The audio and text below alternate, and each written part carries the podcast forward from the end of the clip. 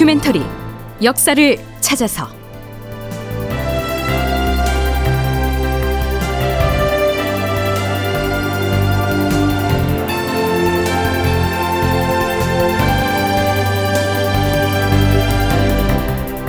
제 1217편 후금군은 민심 이반을 부채질하고 극본 이상락 연출 황형선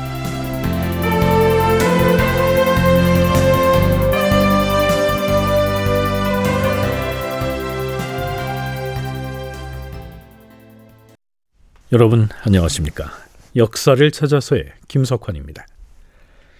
인조 제위 5년째에 해당하는 1627년 1월에 3만이 넘는 후금군이 얼어붙은 압록강을 건너 전격적으로 공격을 가해옴으로써 우리가 역사에서 말하는 정묘호란이 발발합니다.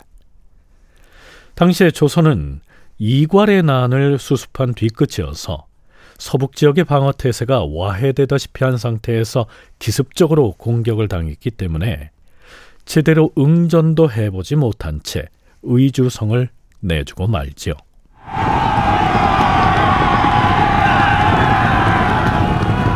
(1월 13일) 의주성을 함락한 후금군은 선천을 거쳐서 정주 방향으로 거침없이 진격해 들어옵니다. 그리고 불과 나흘 뒤인 17일에는 평안도 곽산의 능한산성을 무너뜨리게 되죠. 능한산성은 조선으로선 쉽게 내줘서는 안 될 요충지였습니다. 서강대 계승범 교수의 얘기입니다.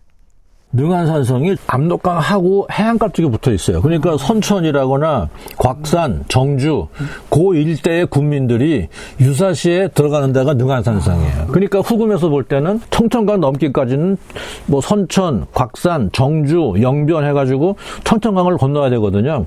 그 넘기까지는 능한산성에 있는 그 조선 군민들을 제압을 하고 내려가야지 안전하죠. 그거 두고 내려가가지고는 쉽지 않은 거죠. 하지만 후금군이 전투에 임하는 자세는 일반적인 전쟁 상황하고는 그 양상이 좀 달랐습니다. 그 점은 지난 시간에 언급을 했었는데요. 맨 처음 큰 저항 없이 의주성을 점령한 후금군은 일단 공격을 멈춘 다음 조선 조정에 화친을 제의합니다. 그럼에도 불구하고 조선 조정으로부터 응답이 없자 결국 능한산성을 공격하는데요. 후금 장수들은 그 전에 이렇게 외치지요. 성중에 있는 조선의 군병과 백성들은 무기를 버리고 항복하라! 그리하면 우리의 대군은 아무도 다치게 하지 않고 그냥 성을 비켜서 지나갈 것이다. 우리는 화친을 요구할 뿐이다.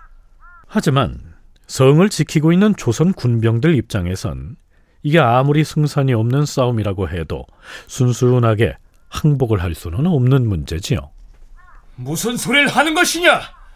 우리는 목숨을 바쳐 싸울 뿐이다. 공격하라!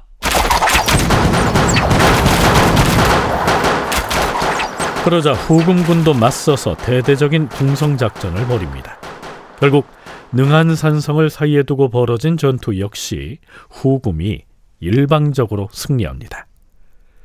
후금군은 또다시 화친을 제의하는 한편 민심을 회유하기 위한 선전전도 벌이죠. 그게 바로 지난 시간 말미에 잠깐 언급했던 광해군의 복수, 운운하는 얘기입니다. 우리가 왜 군사를 움직여 쳐들어왔는지 아는가? 억울하게 쫓겨난 전왕에 대한 복수를 하기 위해서다. 만일 우리의 목표대로 전쟁이 끝나면 우리는 조선의 모든 군사들에게 10년 동안 납세와 부역을 면제해 줄 것이다. 그런데요. 이 내용이 수록된 1월록에선 다음과 같은 설명을 덧붙이고 있습니다.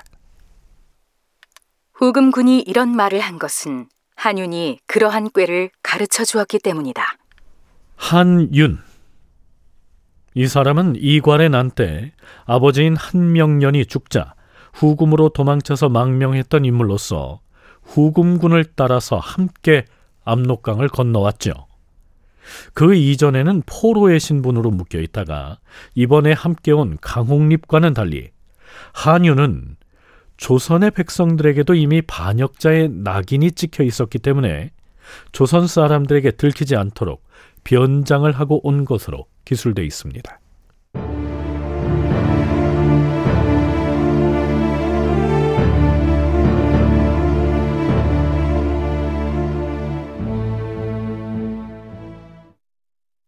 자, 그렇다면 광해군의 복수를 하러 왔다는 이 후금군의 회유 전략 이것은 얼마라도 효과가 있었을까요? 계승범 교수는 평안도 등 북부 지방의 민심을 움직이는 데에는 적잖게 영향을 끼쳤을 것이라고 분석합니다. 후금과 전쟁이 나면 어디가 주로 싸움터가 될까요? 이거는 평안도랑 황해도라고요. 그러면 평안도와 황해도 일반 백성, 주민들 입장에서 물어보면 광해군을 좋아하죠. 싸움을 안 하고 대화로 푸는 게 좋은 거예요. 전왕, 즉 광해군이죠. 전왕에 대한 복수다. 이런 소문도 돌고 어떤 소문도 도냐면은 지금 들어온 후금 군대는 후금 오랑캐 군대이지만 그 선봉에 강홍립 장군이 있다. 이 소문이 돌아요. 이 두 개의 소문을 듣고 평안도 사람들이 싸우질 않아요. 백성들이. 그왜 그러냐면은 어 강홍립은 지금 싸움을 막아주고 있는 대표적인 사람인데 그 후금 쪽에서도 이런 소문을 퍼뜨린 건 굉장히 중요한 전략이었고요. 현대전에선 군인들만 전투에 임하지만 그 시절엔 주민들도 모두 성 안으로 들어가 있다가 군인들과 함께 방어전에 나서기 때문에 일반 주민의 민심은 당시엔 매우 중요했죠. 아이고 결국 전쟁이 터져버렸으니 어쩌면 좋아 이번에 온 그 오랑캐 군인들 그 무슨 병이라고 하더라 말 타고 온 저 어, 기병. 기병대라고 했어. 수만 명이나 왔다던데. 맞아 그 기병들이 엄청나게 무섭고 독하다네 그려 그런데 그 소문 못 들었어? 이번에 온 오랑캐 군사들이 사실은 쫓겨난 광해군을 다시 왕으로 올리겠다고 쳐들어왔대요. 정말로? 광해군이 나쁜 짓을 해서 쫓겨났다고들 하지만 그래도 그 임금님은 오랑캐 나라하고도 친하게 지내려고 애를 썼기 때문에 그때는 전쟁 걱정은 안 하고 살 수 있었지 않아? 맞아, 맞아. 한양 도성에 있는 무슨 대신이다 정승이다는 양반네들은 그저 밤낮으로 중국만 떠받드는데 그래봤자 뭐해? 요동 땅은 오랑캐한테 다 뺏기고 중국은 이제 힘도 못 쓰는데 아, 참 그리고 그 광해군 때 군사 이끌고 전쟁에 나갔던 그 장군도 이번에 오랑캐군하고 같이 왔다지. 그래 나도 들었어 강홍립 장군 맞아 맞아. 그 장군이 오랑캐군하고 같이 있으니까 우리한테는 해롭게 하지 않을 것이라고들 하더라고 엊그제 의주성에서는 글쎄 군관들이 임금님 명령이라고 나가 싸우라고 했는데도 성 안에 있던 사람들이 그 말을 안 듣고 오랑캐군한테 몰래 성문을 열어줘 버렸대요. 그래. 싸워봤자 우리 평안도 사람만 죽고 다치지 한양 사람이 다치겠어. 평안도나 황해도 지역의 민심에 이런 기류가 흐르고 있었을 가능성이 있습니다. 물론 지금 이렇게 드라마로 들려드린 내용은 계승범 교수의 견해를 차용해서 가상으로 설정해 본 상황입니다.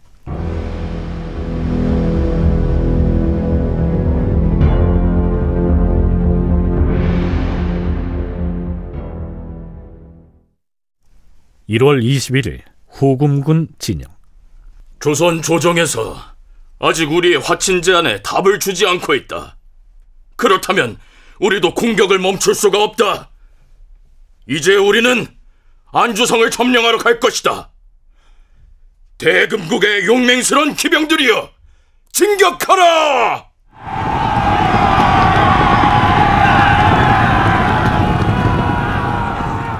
3만 5천에 이르는 후금의 기병들이 안주성에 이르렀다.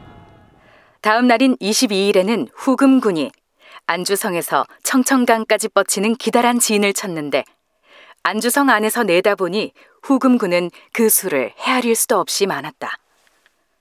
한편 성 안에서는 조선의 장수들이 서로 의논을 한 끝에 성 안의 집들이 오랑캐들의 약탈 대상이 될 것을 우려하여 집을 모두 불태우라고 명하였다. 후금 군사들은 성에서 수백 보밖에 안 되는 거리에 진을 치고서 성을 둘러보면서 소리쳤다. 성 안에 있는 조선의 군병들은 무기를 내려놓고 빨리 성 밖으로 나와서 항복하라! 그리고 우리의 화친 요구에 부응하라! 혹은 이렇게 말하기도 했다. 어리석구나! 사람에게 집이 얼마나 소중한 것인데 아까운 집을 스스로 불태우는가! 한참 만에 성 안에서 군관 한 사람이 성문을 나와 후금군의 진영으로 들어갔다. 성 안의 장수들이 적군의 상황을 살펴보고 오게 한 것이다. 조선의 군관이 적진의 장수에게 나아갔는데 그때 적군의 추장이 강옥립과 함께 의자에 앉아 있었다. 네, 여기에서 말하고 있는 적군의 추장은 홍타이지의 명을 받고 군사를 이끌고 온 장수 아민을 일컫는 것으로 보입니다.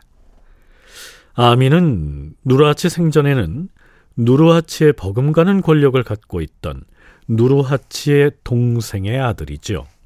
말하자면 아민은 새로운 권력자인 홍타이지의 사촌 동생이 됩니다. 계승범 교수는요, 조선에 온 여러 장수들 가운데에서 아민은 비교적 온건한 장수였다고 말합니다. 아미는 웬만하면 조선하고 사이좋게 지내려고 그러는데 홍타지가 가라 그러니까 간 거고 그래서 아민이 그렇게 미적미적거리고 있는 데 비해서 아민의 부장들 즉 홍타이즈 파들이라고 여러 사람들이 있는데 부장들하고 아민 사이에 의견 충돌이 많이 일어납니다. 그러니까 당시 정미호라는 정말 어떻게 보면 후금 쪽으로 볼 때는 굉장한 도박을 한 거예요. 이 사실을 알았다면 실시간으로 알았다면 명나라가 그때 서부 전선을 쳐버리면 후금은 굉장히 처할 수 있는 거거든요, 사실은. 명나라군과 대치하다 휴전을 한 상태에서 명나라 몰래 3만 5천여 기병을 빼내서 조선을 침공했기 때문에 후금 장수 아민의 급선무는 우선 조선과 빨리 화친 조약을 맺고 나서 명나라와 대치 중인 서부 전선으로 복귀하는 것이었죠. 만일에 이 사실을 명나라에서 간파했다면 휴전 약속을 깨고 후금 진영을 공격했을 것이란 얘기입니다.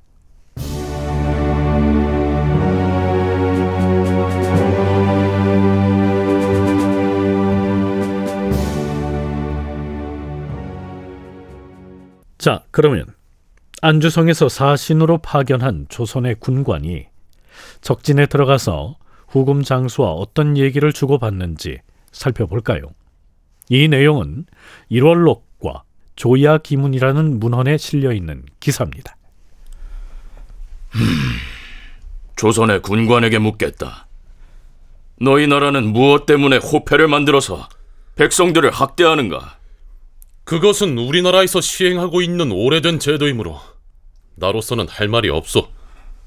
너희 조선은 어째서 이웃 나라인 우리와는 국교를 맺지 아니하고 서로 사신이 왕래하는 길도 닦지 않는 것인가? 그 역시 우리 조정에서 알아서 할 문제여서 나로서는 할 말이 없소.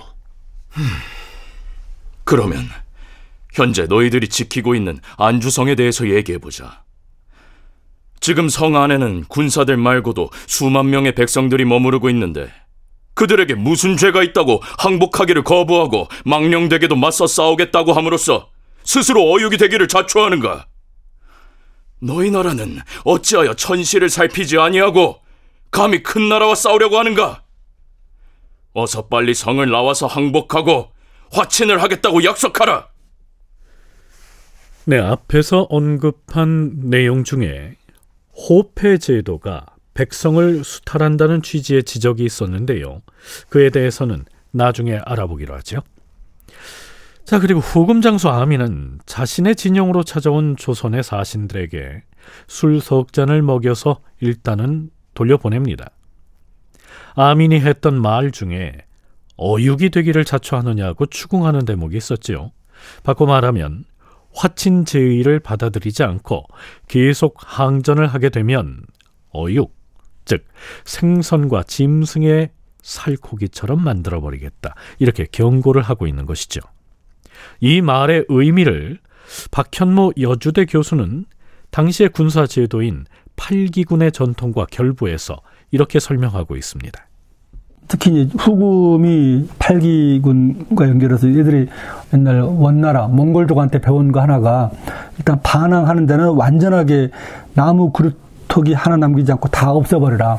도륙해라. 그러니까 저항하면 완전히 우리 다 죽는다. 어린아이도 없이. 라는 그런 그 철저한 도륙 작전. 한편으로 민심 회유 두 가지 때문에 백성들이 완전히 그냥 후금을 공격하지 않았던 것 같습니다.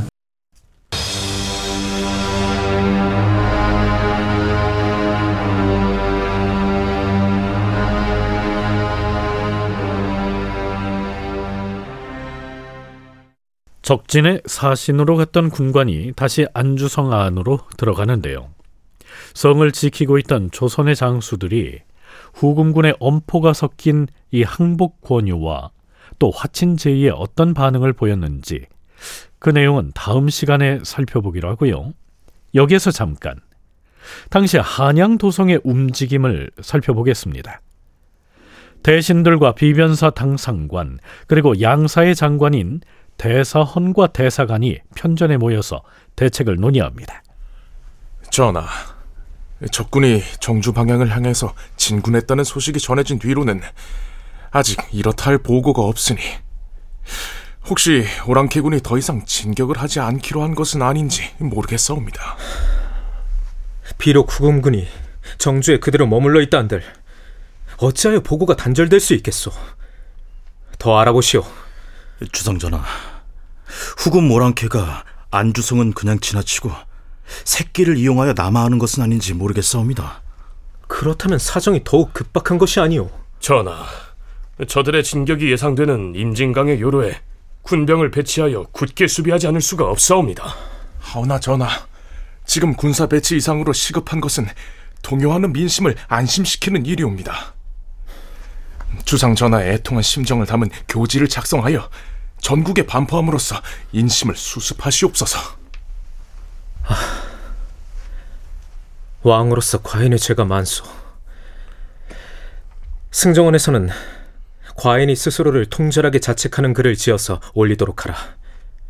아 그리고 비변사에서 언급한 임진강을 파수하는 일은 물론 중요하나 삼난 지역의 군병들이 당도한 이유라야 의논을 해서 처리할 수가 있을 것이오. 모든 일은 한 번 결정한 뒤에는 다시 고쳐서는 아니 될 것이오. 그리고 우리가 강화도에 들어가고 나면 성을 등지고 싸워야 하오. 강화도를 단순히 피난지로만 여겨서는 아니 될 것이오. 전하, 임진년의 살해에 의거하여 분주를 하는 것이 마땅하옵니다. 세자를 남쪽의 한산도로 들여보내는 것도 생각을 해봐야 하옵니다. 세자는 나이가 아직 어리니 그렇게 멀리는 떠나보낼 수가 없어. 또한 경창에 비축해둔 곡식을 강화로 수송할 계책 역시 논의가 있어야 할 것이오. 네, 참고로 경창은 서울에 있는 조정의 곡식 창고를 말합니다. 강화에 비축한 곡식이 겨우 2만 내지는 3만 석에 지나지 않으니 이걸 가지고 어떻게 지탱할 수 있겠사옵니까? 따라서 경창에 비축해둔 1만 녀석의 쌀을 가져가야 하는데 무슨 방법으로 수송을 해야 하는지 난감한 문제이옵니다. 자, 이 대화 내용을 상기를 해보면 이 시기 조정에선 이미 강화도로 파천하는 것을 기정사실로 정해두고 있었음을 알 수 있습니다. 뿐만 아니라 임진왜란 때 선조와 광해군이 비상 상황에 대비해서 분조를 했던 것처럼 소현수의자를 임금과 분리해서 후방 지역으로 가게 함으로써 만일의 사태에 대비하는 것으로 결정이 난 것이죠. 이때 소현수의자는 15살이었습니다. 다큐멘터리 역사를 찾아서 다음 시간에 계속하겠습니다.